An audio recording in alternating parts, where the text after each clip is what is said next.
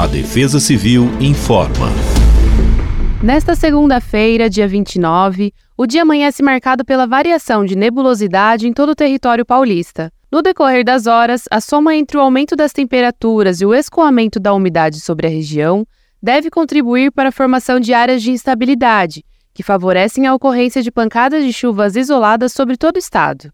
Essas pancadas devem estar acompanhadas de rajadas de vento, além de possíveis descargas elétricas. Além disso, os termômetros devem se elevar gradualmente, contribuindo assim para que a sensação seja de calor e abafado em todas as áreas monitoradas. A máxima para segunda-feira é de 30 graus e a mínima de 20 graus na capital. Em Avaré, a máxima será de 31 graus e a mínima de 18 graus. Em Botucatu, máxima de 30 graus e a mínima de 18 graus. Já para a região de São Carlos, máxima de 30 graus e mínima de 19 graus. Siga as redes sociais da Defesa Civil pelo arroba Defesa Civil SP. Defesa Civil do Estado de São Paulo.